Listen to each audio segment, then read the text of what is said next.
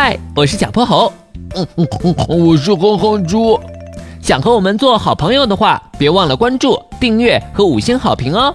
下面故事开始了。小泼猴妙趣百科电台，来自大草原的客人，热烈欢迎斑马先生光临波波城。这天一早，小泼猴刚睡醒，就看到朋友们都在转发这条消息。斑马先生是谁？我怎么从来都没听过？求知欲旺盛的小泼猴立马在手机上搜索起来。斑马先生现任草原王国外交官，于本月访问波波城，为两地共同发展牵线搭桥。原来是这样，草原王国，我好像在纪录片里看见过。如果能去那里玩就好了。忽然，小泼猴抬头瞅了眼挂在墙上的表，惊呼一声：“嗯，糟了！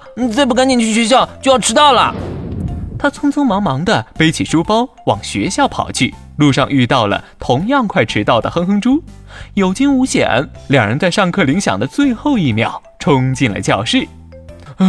幸好没迟到，哼哼猪拍了拍胸脯，不然麋鹿老师又该让我们抄课文了。大家安静一下。正说着，麋鹿老师忽然走了进来。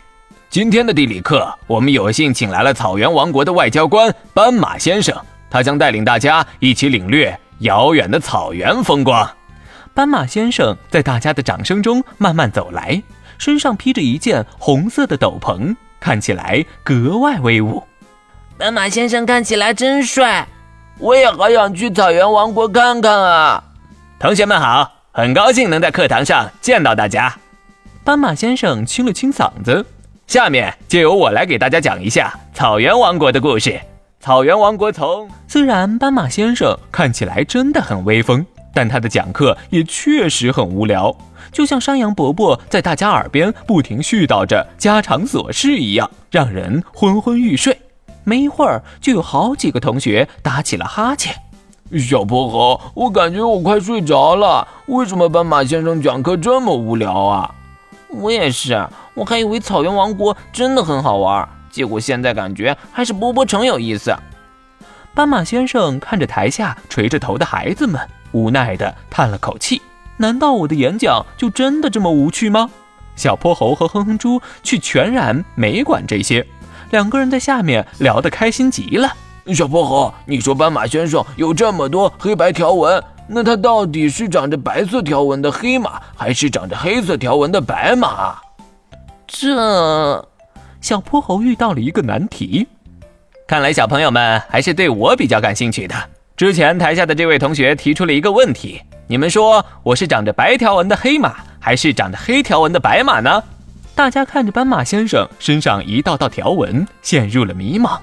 这谁能答得出来啊？斑马先生，那答案是什么呀？斑马先生，你到底是什么颜色的呀？其实，在我很小的时候，还在妈妈的肚子里，那时候我全身都是黑色的。但是等我逐渐长大，快要出生时，身体里的黑色素会被抑制，一些白色的条纹就会出现，然后在我出生时就会变成现在这样子了。那斑马先生，你为什么要长白色的条纹啊？这个问题就和草原的环境有关了。小朋友们想不想知道草原中最大的危险是什么呀？想。大家异口同声的回答。那我接下来就为大家讲一讲这神秘而危险的大草原。一片欢声笑语中，斑马先生的草原知识小课堂开课了。